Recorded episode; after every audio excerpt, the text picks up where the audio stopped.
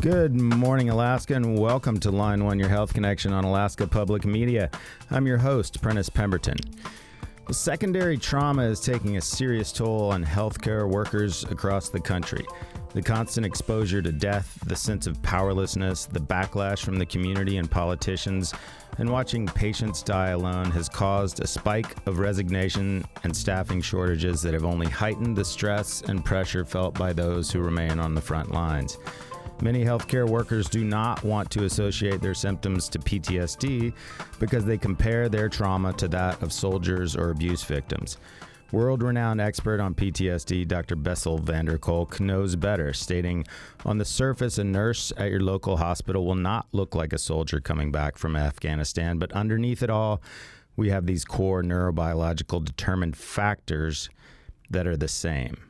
Joining me today to discuss the impact of the pandemic on the emotional and mental health of healthcare workers in Alaska are psychiatrist Dr. Lisa Lindquist from Providence Hospital and family physician and physician coach Dr. Tonya Caylor. Welcome to the program. I appreciate you both for taking the time to join me today.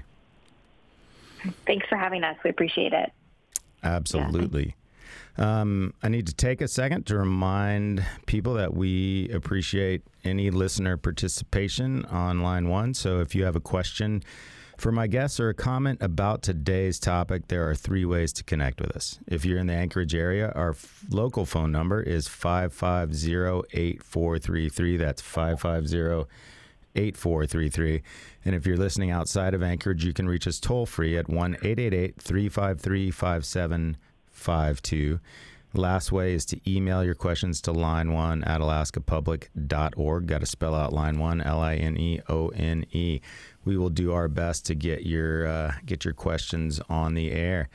Um, folks usually wait until about uh, 20 minutes till or quarter till to start calling and sending in emails, and then I'm uh, running out of time. So if you have something for us today, try to get in earlier and we can spread those out. Um, all right. I guess uh, I'd like to take for each of you to take a minute to talk about your educational background and what you do for work and your involvement in the area of mental health and healthcare workers. And I guess uh, we can stock, start with you, Dr. Lindquist. Great. So, like you said, I'm Lisa Lindquist. I'm a physician. I currently work at Providence Alaska Medical Center. I was actually born and raised here in Alaska and then obtained my undergraduate degree in biomedical sciences at Auburn University in Alabama and then went on to the University of Washington for medical school through the WWAMI program. Subsequent to that, I attended the University of North Carolina at Chapel Hill for a general psychiatry residency, where I also received training in perinatal psychiatry, addiction, and interventional psychiatry. I am board certified both in general psychiatry and addiction medicine. And right now, I primarily work as a consultation liaison psychiatrist at the hospital meaning that the bulk of my work is seeing patients who are admitted to medical surgical units, intensive care unit for a lot of different reasons who are experiencing to some degree some some level of neuropsychiatric symptom or disorder uh, which warrants acute care. Uh, but additionally, as part of my role as the chair of psychiatry at Providence, I also work with our uh, medical director for wellness in the medical staff office to assist and provide support to a variety of healthcare workers within the hospital um, and, and more, most recently during the current pandemic. Um, oftentimes, this is just providing them a small amount of support during their workday, but I also assist in running our ICU town halls, which is a version of a support group for our ICU caregivers, and also work on connecting our healthcare workers at Providence and throughout the state with mental health and wellness resources so they can feel safe and supported. All right, so you're kind of all over the place. You're doing lots of different stuff, it sounds like. Yes, I'm a little bit busy. All right. Uh, Dr. Caylor, a little bit about yourself. Sure. My name's Tonya Caylor. I'm a family physician trained um, undergrad, the majority at the University of Florida, and then finished up uh, in the Panhandle as my husband started medical school. Um, we went to University of South Alabama for medical school, and that's where I also did my residency training. Um, I was in a multi-specialty group in Florida for a few years and helped start an uh, indigent care clinic to get all three hospitals uh, cooperating together um, in the people who fell through the cracks back uh, long before the Affordable Care Act was uh, in play and uh, moved up to um, Anchorage, Alaska about 14 years ago. And um, uh, started working in academic medicine, which I had felt like was a um, kind of a calling that I was really uh, drawn to and was um, really uh, glad to join the uh, faculty up here. I worked as core faculty until uh, 2015. Had my own little burnout story. That's a a different story for a different day. um, and then, um, but remained uh, as on-call faculty as I do now uh, because I really love the academic space.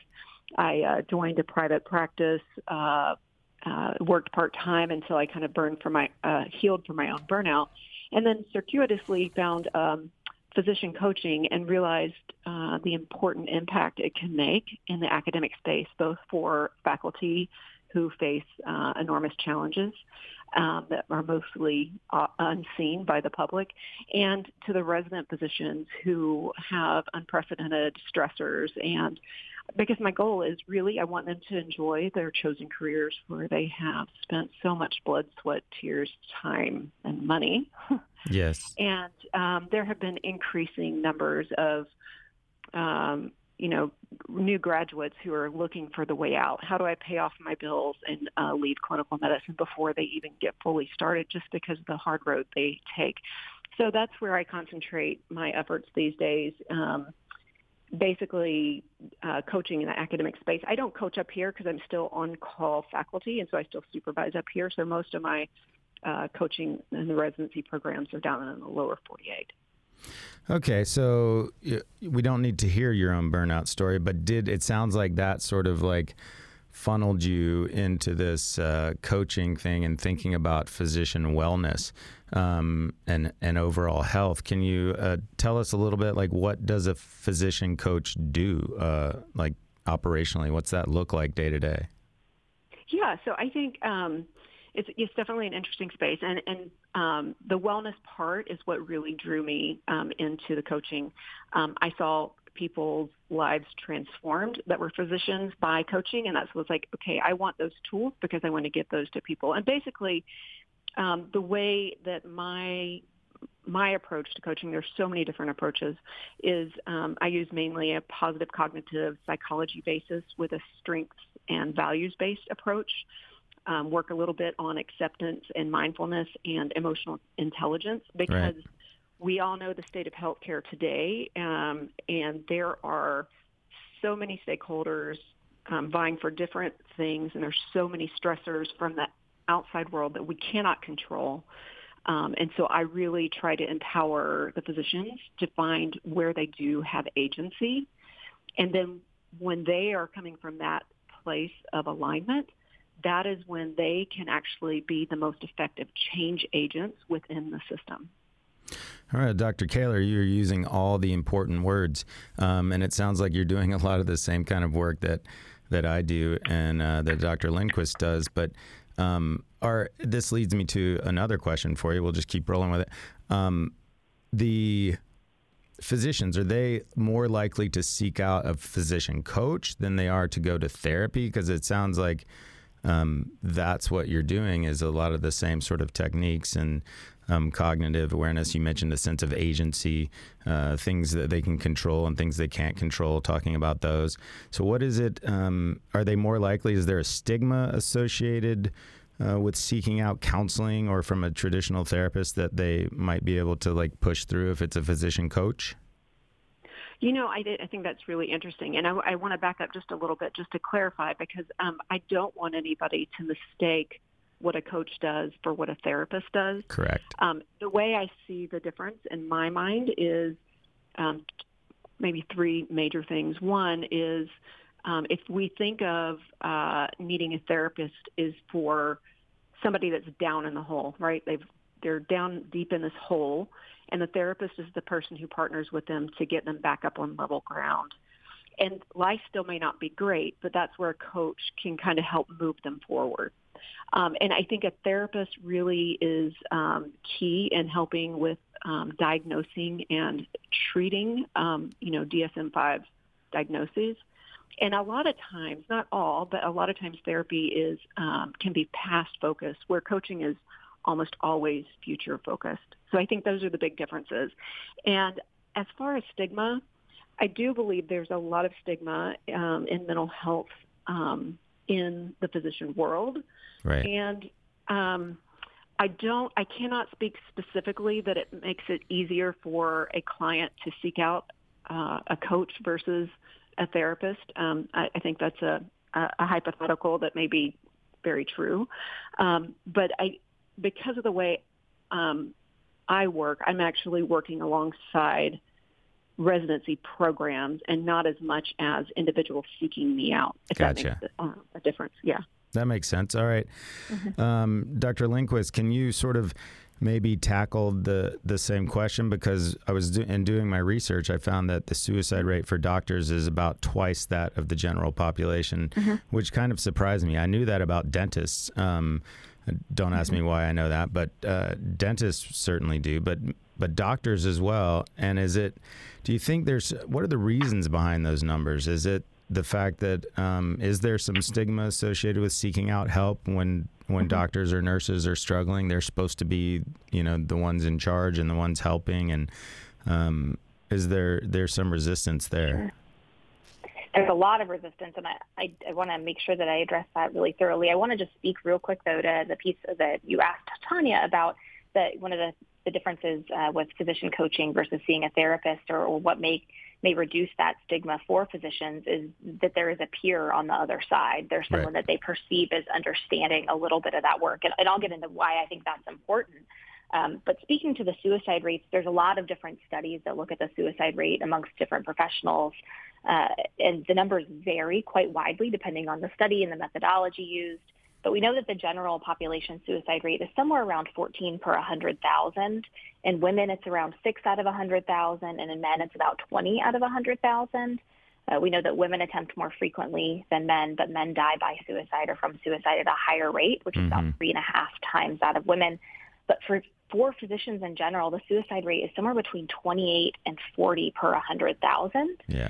And what's interesting here is that male and female physicians die by suicide at an equal rate, unlike the general population where men die much more frequently from suicide. Um, and in fact, female physicians in particular, their risk compared to females in the general population is about two and a half times that of the general female um, population there's a lot of different theories as to why this is, and I suspect it's relatively nuanced, and there are a lot of different compounding variables that might increase this rate. There's lots of studies that have tried to answer that question.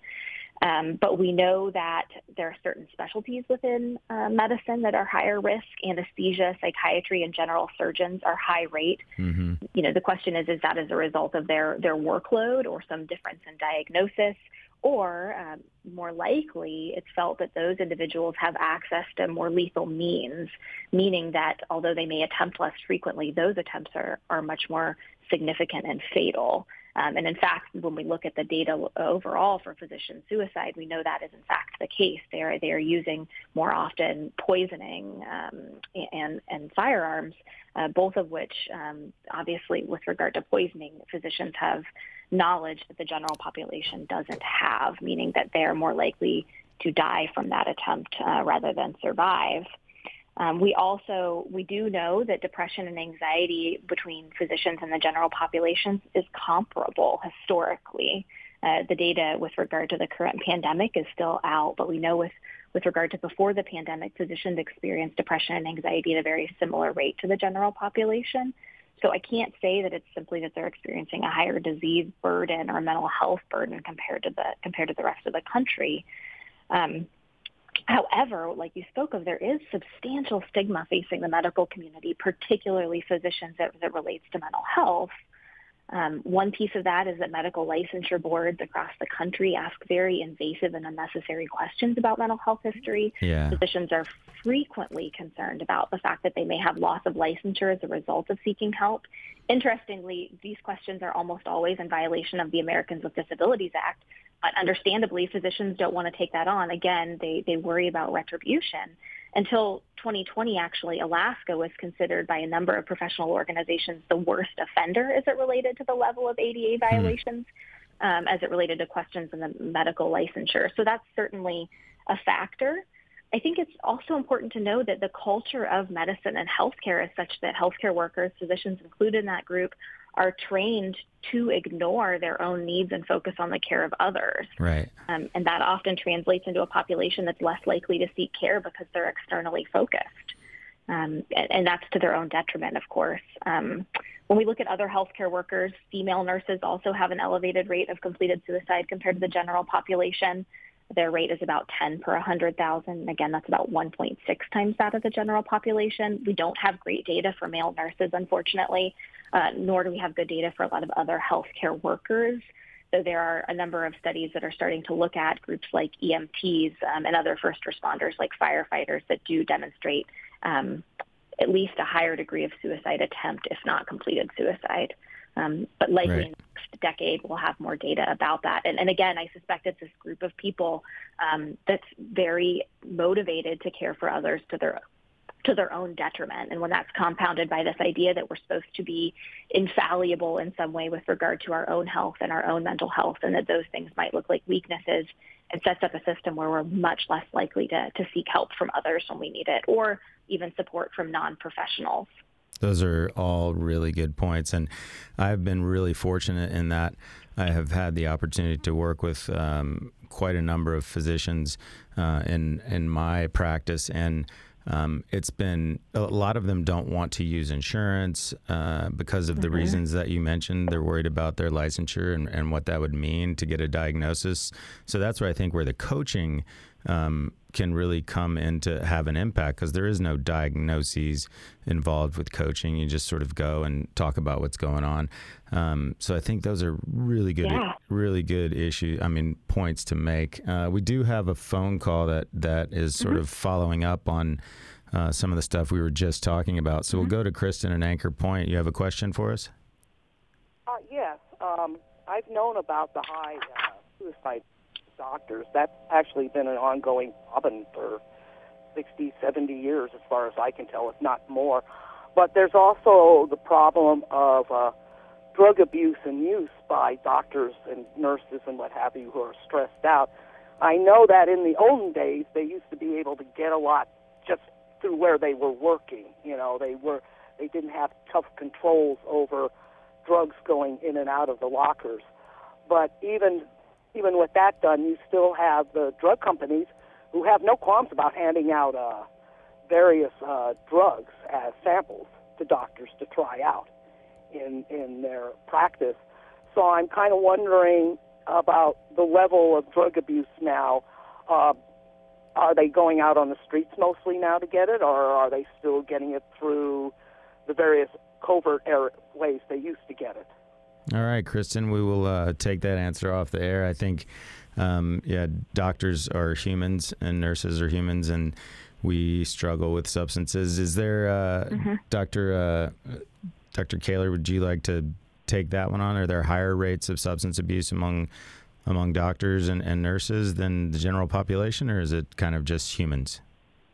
You know, that's a really interesting question, and I don't know that I have any data to, to answer that, and so I'll, I'll defer that to Dr. Lindquist. But I will say that part of that being human um, and when you're in unaccept where it's unacceptable for you sometimes to, or you or physicians feel like it's unacceptable to act humanly mm-hmm. um, they find different ways just like any other person to numb and um, when they haven't learned the tools to kind of process all the things they're going through. So I'll, I'll defer the, the actual mm-hmm. data part to Dr. Lindquist.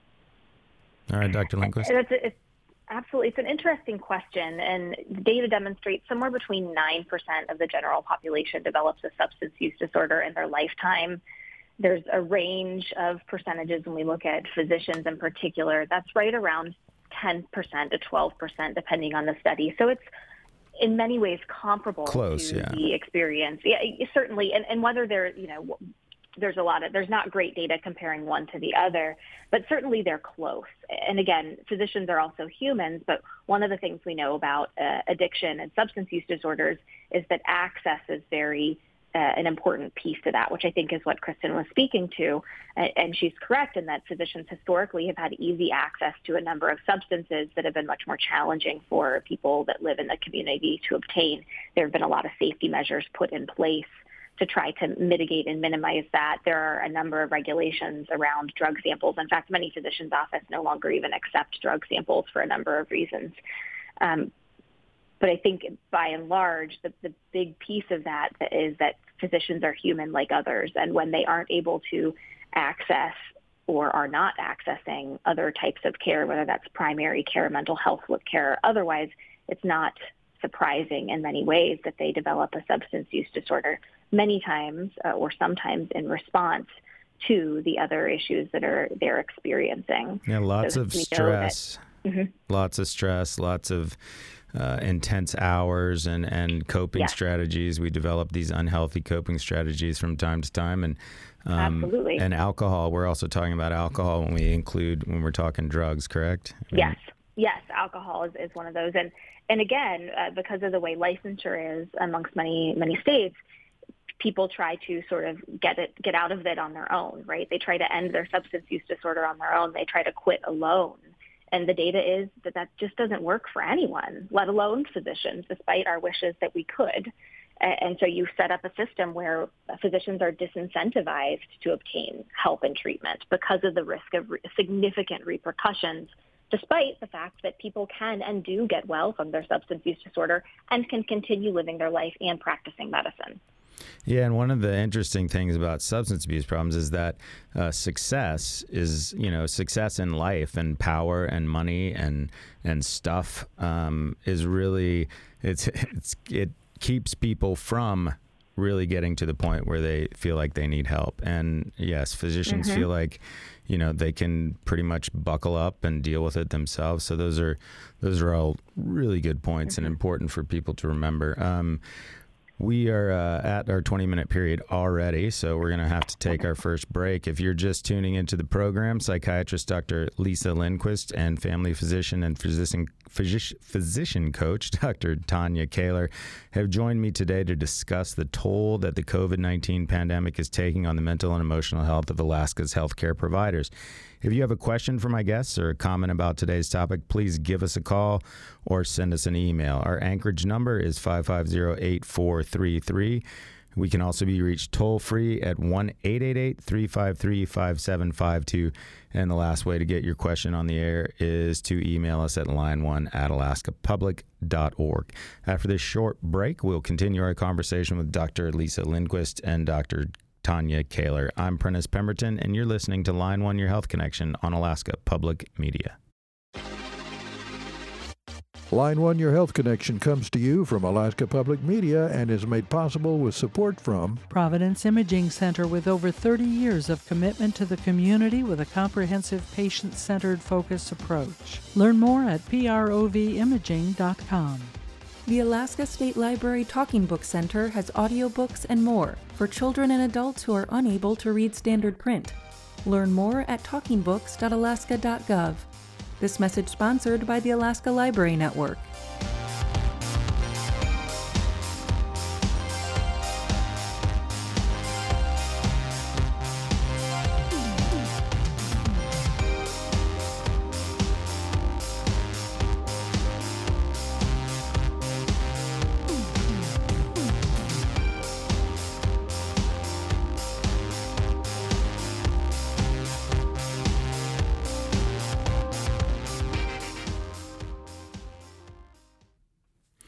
Welcome back to Line One, your health connection on Alaska Public Media. I'm your host, Prentiss Pemberton. If you're just joining us today, psychiatrist Dr. Lisa Lindquist and family physician and physician coach Dr. Tonya Caylor have joined me to discuss the toll that COVID-19 pandemic is taking on the mental and emotional health of Alaska's healthcare providers. If you have a question for us, our local number is 550 8433. Our toll free number is 1 888 353 5752, and our email is line1 at alaskapublic.org. Um, before we continue in our uh, continue on here, we're gonna go to the phones one more time. We're getting some phone calls, so people obviously listened and are calling in early. So I appreciate that. Um, we have Danielle uh, in Homer. You're on line one. Go ahead. Hi, thank you so much for taking my call. Um, I've been really thankful for this segment because I am a second year nursing student and I'll be um, graduating from the program here in Homer. And um, I've always wanted to be a nurse, but I have been having like this high sense of anxiety about going into what's happening right now and Hmm. you know, think wondering if oh, will I be able to handle that as a, a you know fresh nurse and so I've been if there's any words of wisdom for somebody you know going into the field how to prepare themselves for the onslaught of you know yeah what's happening All right, Danielle, that is a perfect question um, for this show, and I want to uh, I want to say thank you and um, for reaching out and for asking that question. That's exactly what we need more of. So, uh, which one of you wants to to tackle that first, Dr. Lindquist? Maybe you want to start us off. Sure, I, I'm happy to start it off. And Danielle, I appreciate you calling, and, and I'm so excited to hear about your future career. I think you're right, though. You're entering at a time that is anxiety provoking, even for people who've been in the field for decades. Uh, for for a number of reasons, I think it's largely a very unpredictable time in healthcare in terms of what will happen in a way that's unprecedented. I, I always encourage everyone if they can seek out some sort of support, whether that's formal or informal. Both are really helpful. I know many uh, nurses and physicians who see a therapist regularly to process some of that anxiety. But we also know that one of the things that can be preventative with regard to developing anxiety disorders, post-traumatic stress symptoms, things like that, which we're going to talk about today, is the development of support systems and those can be support systems like friends and family members with whom you feel comfortable having more of these conversations with, who you feel comfortable being able to sort of debrief some of the more challenging times that you're experiencing. Those are all things that can be very helpful in sort of tackling that anxiety you're experiencing. It's also very recommended to find a mentor that you trust within healthcare who who you feel you can have those conversations with and be able to talk about sort of the more complex and complicated not just experiences that you're having, but also your emotional experiences that relates to that. Um, but I do want to hear Dr. Caylor's opinion about this because I would imagine some of the things that affect physicians also may affect um, new nurses. Absolutely, Dr. Oh, Caylor. Yeah, sure. I, um, I definitely, um, Danielle, thank you so much for um, stepping up and serving in healthcare because it is such, it still is an amazing field to be in.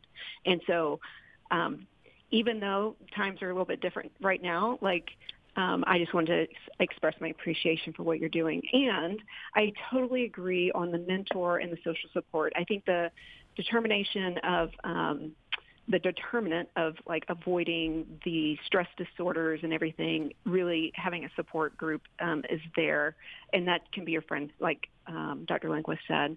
I think another thing is just knowing that you're still in the learning process and I think there's this arrival fallacy that happens. I would assume that it happens in nursing as it does in um, the physician world, where you think, okay, you're going to finish your training and you're going to know it all, and you're ready for anything. And just normalizing the fact that you're, it's a lifelong learning process. And so when you have those self-doubts and that inner critic that really gets ramped up, like that's when you can talk to your mentor coach because all of this is a learning process. And so um, learning to have self-compassion early on is going to be a huge benefit for you. And then the other, the other thing I would say is um, just having the ability to separate out fact from the story you have about those facts is an, a powerful tool. And um, because we tell our brain likes to make sense of things, and sometimes when we're stressed, it's going to make sense of things in a very negative uh, manner. And so just once you have those thoughts, you just want to separate out and say, okay, what do I actually know? What do I actually know is true? Um, and then just kind of depersonalizing um, how people respond to you just a little bit, gives you a little bit of space, I think sets you up for success. So I hope that's helpful. Mm-hmm. Yeah, learning Yeah. what what is about you and what's about other people, what you have control of and what you don't. And I I love the self compassion comment um, and coming in and, and learning. I mean, I uh, as a therapist, we come in and you know out of school and really know nothing about human suffering. We've read a lot about it, but then you get into the into the trenches and you work in some of the homes out in, in the poorer communities and you see the the trauma and the devastation and it's a it's a learning curve that's um, quite steep and uh, it it really does take time and, and learning from from those who have been there and walked that path before is so important. So Thank you for that call, Danielle. Um, I do want to. We got to move quickly now. We're halfway through, and we haven't even talked about trauma. Um, but I do want to get to to Lisa's question really quickly in Fairbanks. Lisa, you have a question for us that might be more appropriate for next week's program, but go ahead and ask it anyway. We'll see. Yes. Am I on? Yes, you are. Go ahead, Lisa. Yes, my name's Holland. I'm a neuroscientist from UAF and deal with traumatic brain injuries, and I've been following for a long time the neurobiology of COVID 19, and you can look that up on the internet. It's a really good um, article by a leading uh, Alzheimer's researcher, and it helps us um, bring back people from COVID 19 brain fog with Alzheimer's research we can bring back people by 84% with neurofeedback and also brain training techniques. And I'd like to give you some, all some information. Um, we know. Well, we attack the brain. Our brains are highly protected, but we don't know, and it, uh, it's able to come through the nose and it causes inflammation in the brain, and it can also be indirectly impacted by blood clots or lack of oxygen. And these areas that are damaged, we there um, a group of scientists at Oxford found that it might be because some of the survivors lose brain tissue. A part of an ongoing study of 782 volunteers, they found half had contracted COVID-19, and they all had brain tissue loss, even asymptomatic.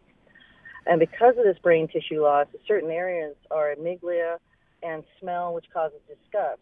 And I was at the Anchorage Assembly meeting, and you could see how these people are having more and more brain damage and more uh, damage, especially to amygdala, fear, flight, and fright. And we need to start dealing with it because we're going to have a um, this leads into, with this damage, can lead into Alzheimer's and Parkinson's and other diseases down the road within five to six years. Mean, it's showing within a year of this damage. Um, we need to address this damage and start helping and healing them instead of uh, um, victimizing them because they are not all there because of having COVID 19, because of the mental damage. And stop allowing them to All right, Lisa, we're kind of losing you. You're coming in and out, but I appreciate the call. I'm not sure what's going on with the phone, but um, that does sound like a different uh, conversation for a different day, and and mm-hmm. probably a whole show, right, on the the neurological damage that comes from COVID-19. I don't know anything about it. Um,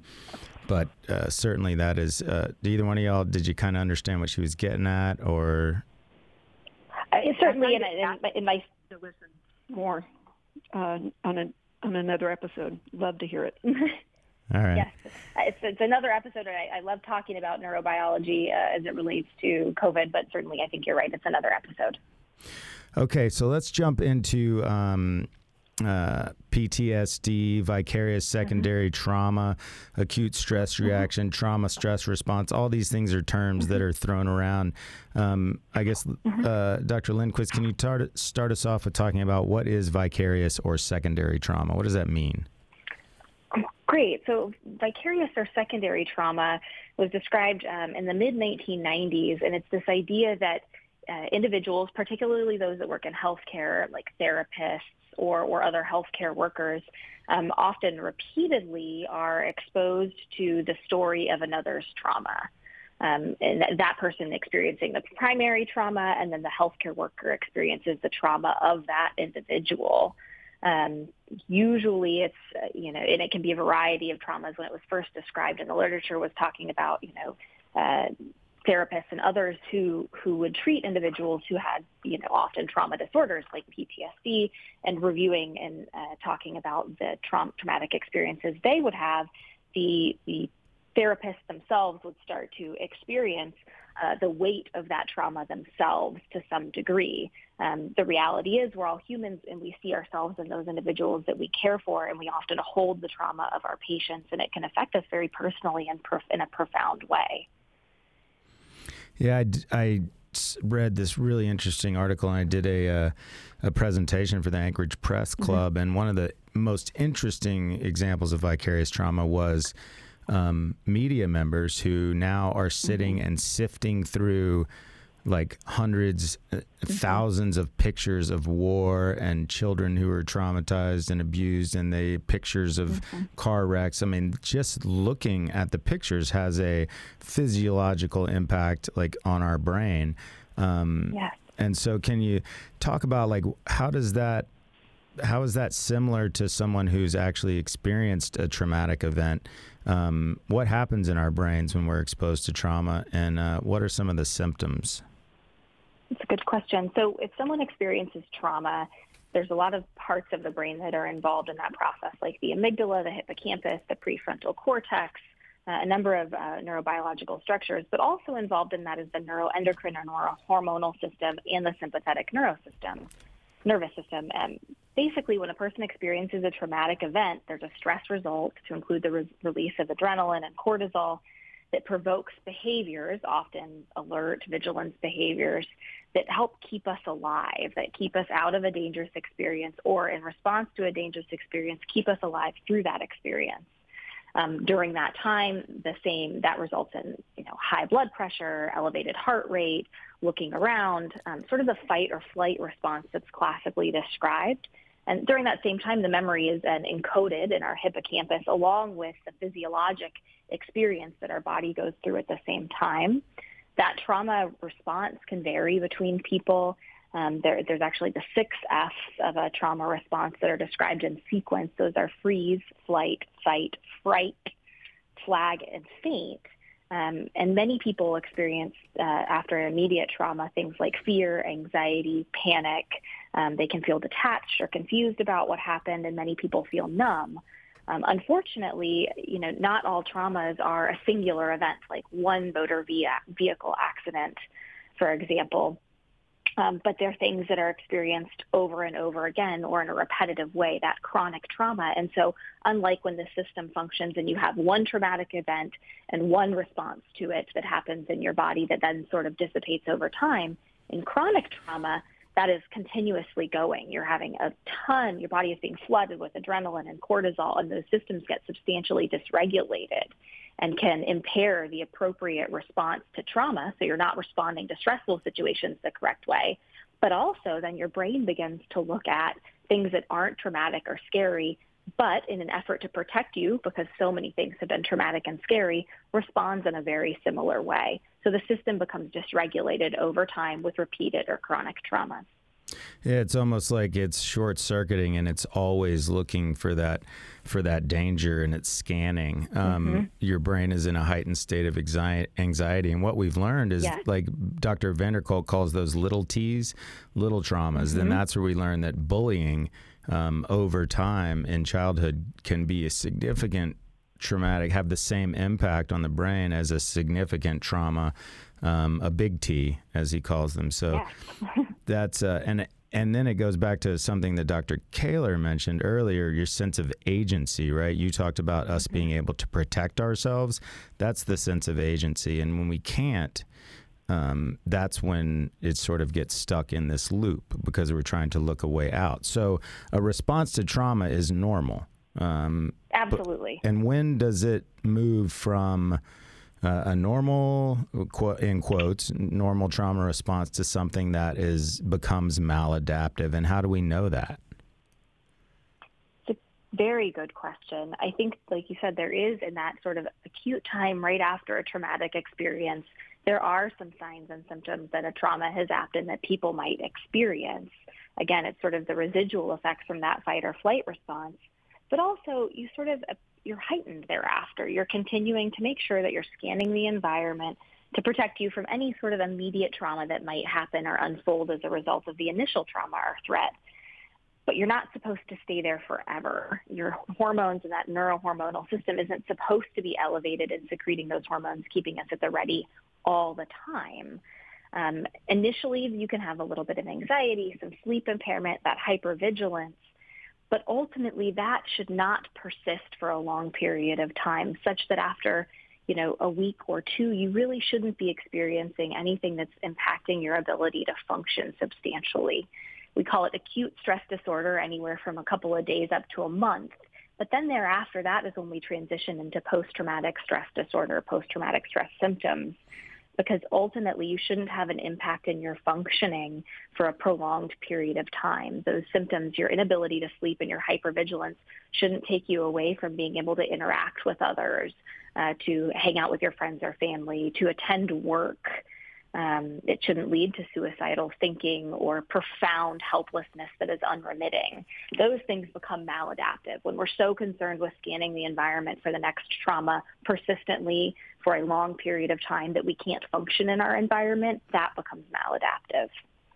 Yeah, so it's sort of like um, it's sort of like anger in that sense. Like healthy anger is designed to to come up to eliminate a threat and then to go away, but that can get stuck. And the same thing with trauma. Mm-hmm. Once the threat is gone, our mm-hmm. systems should calm down in theory.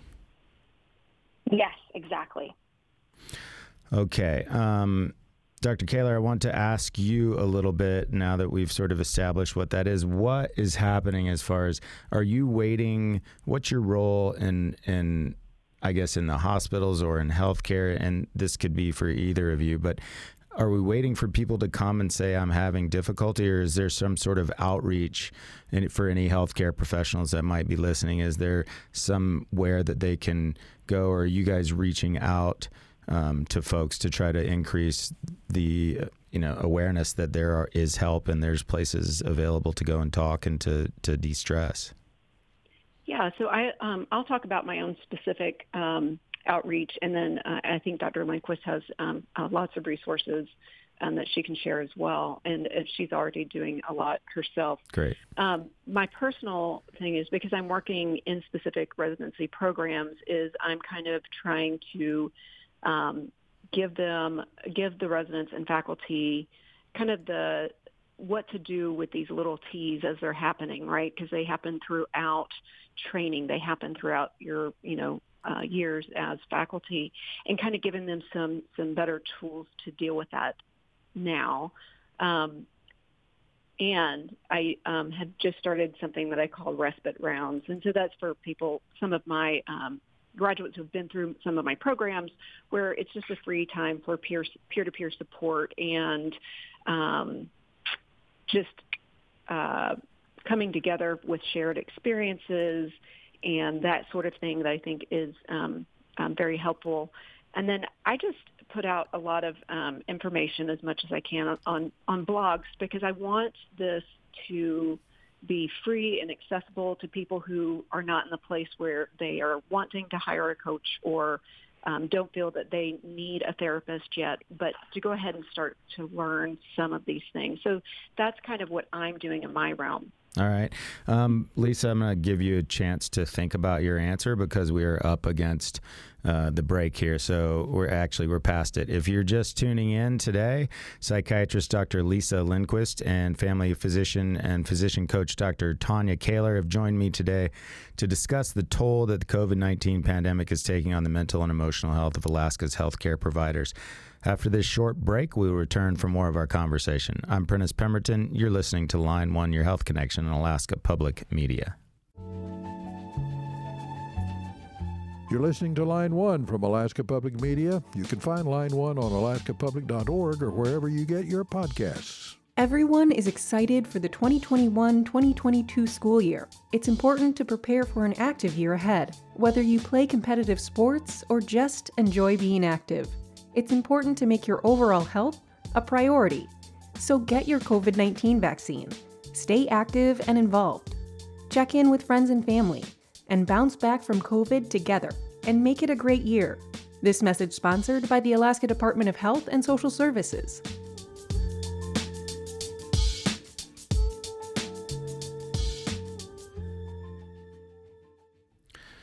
Welcome back to Line One, your health connection on Alaska Public Media. I'm your host, Prentiss Pemberton. If you're just tuning in, psychiatrist Dr. Lisa Lindquist and family physician and physician, physician coach Dr. Tonya Caylor have joined me today to discuss the toll that COVID 19 is taking on the mental and emotional health of Alaska's healthcare providers. If you have a question for us, our Anchorage number 550 8433. We can be reached toll free at 188 353 5752. And the last way is to email us at line1 at alaskapublic.org. I have a phone call that I would like uh, to have hold on for just a, another minute or so, and an email that's really good that I'd like to get to. Um, but first, I'd like Dr. Lindquist, if you could um, sort of talk a little bit about some of the resources and what you're doing for outreach and, and for medical professionals who might be listening. What, they, what can they do to get some support? Wonderful. So, I think from uh, even nationally, we're seeing um, outreach occurring and support agencies developing. Um, Dr. Mona Masood um, actually was the founder of a, something called the Physician Support Line, which is a free confidential support line actually run for physicians by psychiatrists. You can see go to physiciansupportline.com to see more information there. But NAMI as well has also developed a text health line just for healthcare professionals. Um, there are another number of other sort of healthcare facing organizations that have attempted to do that. A number of hospitals have also taken it upon themselves to either develop or strengthen their various wellness committees or, or groups that exist for their healthcare workers. Certainly, I will say that Providence has worked strongly to do that both uh, at the state level as well as within the system itself. Um, many places are developing um, or broadening the uh, for their healthcare workers the uh, access and availability to therapists that the, uh, the healthcare workers can establish with. Many are doing that um, at no cost to the healthcare worker or at a substantially reduced rate, and also doing things like offering it via telemedicine, which is much more accessible, particularly during a pandemic uh, for overburdened healthcare workers um, at, our institution, we've developed wellness rounds wherein uh, myself and a couple of other members of physician or administrative leadership are actually going to the floors throughout the workday and checking in one-on-one with uh, physicians as well as a number of other healthcare workers to see how it's going, if there's things that we could either be doing to lighten their load or make sure that they have the support and resources they need. Um, spiritual care is joining um, us on those endeavors as well when we know that there's certain units that may have experienced an increased number of deaths. Um, we also are increasing the, our presence on those units. And I don't think we're unique in this. I think many other hospitals and institutions are doing very similar things. Um, I want to make people uh, aware, though, that there are online resources, and, and, maybe Prentiss, I can share those with you, and you can place them on the on the website there uh, for uh, healthcare workers to seek confidential help uh, and support at this time.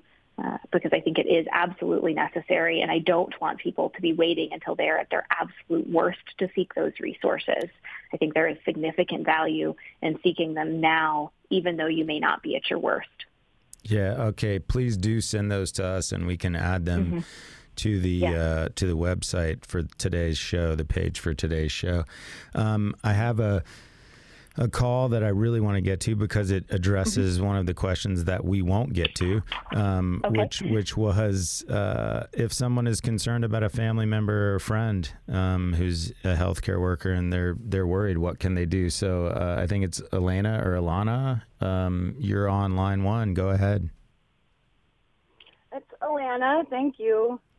Um, so my sister, she works. She's a nurse at Fairbanks Memorial and she's she's watched multiple patients from the time they get there and has had to go through their their whole process of not being so bad to suddenly they're they're dead.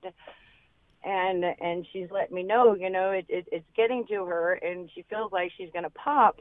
Yet i told her you need to go see a counselor and she's she's never had to see one in her 47 years of life. Right. so how can I properly try to coach her or be there? How can I properly be there for her? Of course, she's I'm in Anchorage and she's in Fairbanks, so mm-hmm. I, I don't I don't want it to become the worst for her. She used to be pretty strong, and I can I can even feel she's she's she's getting weaker um, with the handling of these pa- and all, all that she's seen through being a nurse up there. All right. Thank you so much for that question. That's the perfect question for today again. Um, and I'll, go ahead and let each of our uh, our guests answer that. And I guess we can start with uh, Dr. Caylor. Sure, um, Elena. I think um, I think it's wonderful that she has family members who are um, paying attention, and so um, I would start if you haven't already, just um, asking her about her experience um, and seeing what she's doing for her self care, and seeing how she is judging whether or not um, somebody could come alongside her and give professional trained help um, and how beneficial that would be and what obstacles there might be for her. And just ask from a, um, a non-judgmental, loving space where you just get to listen to her. Um, I think that is going to be like the, the main key step. And then also just like reassuring her that anytime she needs to pick up the phone and call you, that you're there for her. And then I'll let the experts weigh in from here. All right, Dr. Lindquist. Yeah, Alana, that's a, a, a great question. And I think one of the challenges is we don't want to normalize this pandemic. This pandemic is not normal. The experiences that our healthcare working workers are going through are not normal. These are not things that we're trained for. It is truly, and I don't mean to sound trite, it is an unprecedented experience. However, the significant challenges that the healthcare workers are facing as a result, we need to normalize help seeking for those. So I think as Dr. Caylor mentioned, simply providing a presence for her and letting her know and inquiring how you can provide support for her will help normalize that asking for help is a normal experience and that it can be done and that you're encouraging it and encouraging self-care. I think additionally, you know, reminding her again in that non-judgmental space when you're having some of those conversations that many healthcare workers and many people who are not healthcare workers seek professional and non-professional assistance and support, particularly during times that are more challenging. Um, and reminding her of some of that self-compassion that she's allowed to have. It, it is interesting when we look at the data of individuals who go who experience traumatic events um, one of the most condic- consistent predictors of negative outcomes, meaning the people who are more likely to go on to develop PTSD after a traumatic event or multiple traumatic event happens, are those who feel like they can't obtain necessary support, most commonly social, not professional support, after those events happen. So simply opening up the doors of communication, like Dr. Caylor spoke to, can be immensely helpful and protective for your sister. Yeah, I would like to add that. I mean, um, another name for count or for therapist is counselor, and people mm-hmm. throughout time have sought counsel.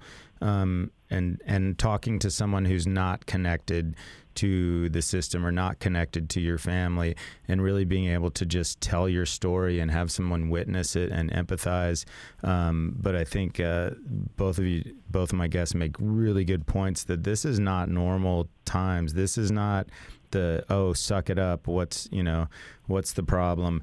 Um, there is a big problem and there's people some of the stories that i've heard and and watching people die alone and um, the quickness and and the swiftness of it um, has has been taken a very serious toll. And so i think to not seek out some sort of counsel if you don't have those social supports. To not do that is really the problem. Um, we go to the doctor when we don't feel right or when our system is not right, when we have a cough or we have a fever.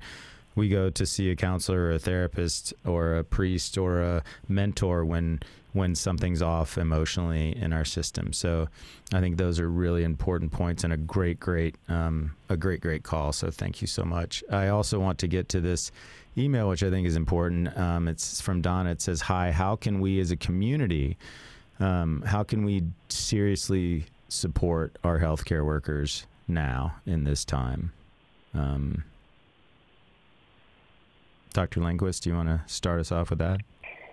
That's a that's a it's a challenging question. Yes. I think unfortunately, uh, you know, and I, I, I tend to try to shy away a little bit from from the political. It gets sphere, political, right?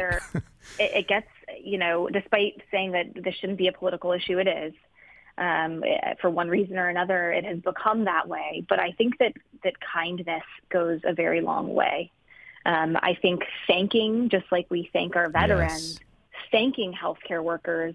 Um, we know we know it works for veterans. We know the positive outcomes that are that are associated with thanking veterans and how that is actually protective um, against development of things like PTSD thanking our healthcare workers for the things that they are doing can go a long way. Demonstrating support in that way, admittedly placing signs outside the hospital showing your support, uh, writing thank you cards uh, um, to your primary care physicians or primary care providers can be very helpful to them during this time.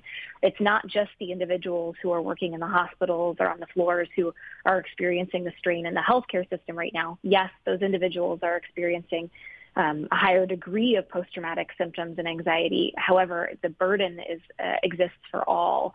Um, and so expressing gratitude and thanks to those people, um, continuing to speak up uh, for the benefits of public health at this time can go a long way for individuals. Um, and, and obviously, I don't think it needs to be said, but I will.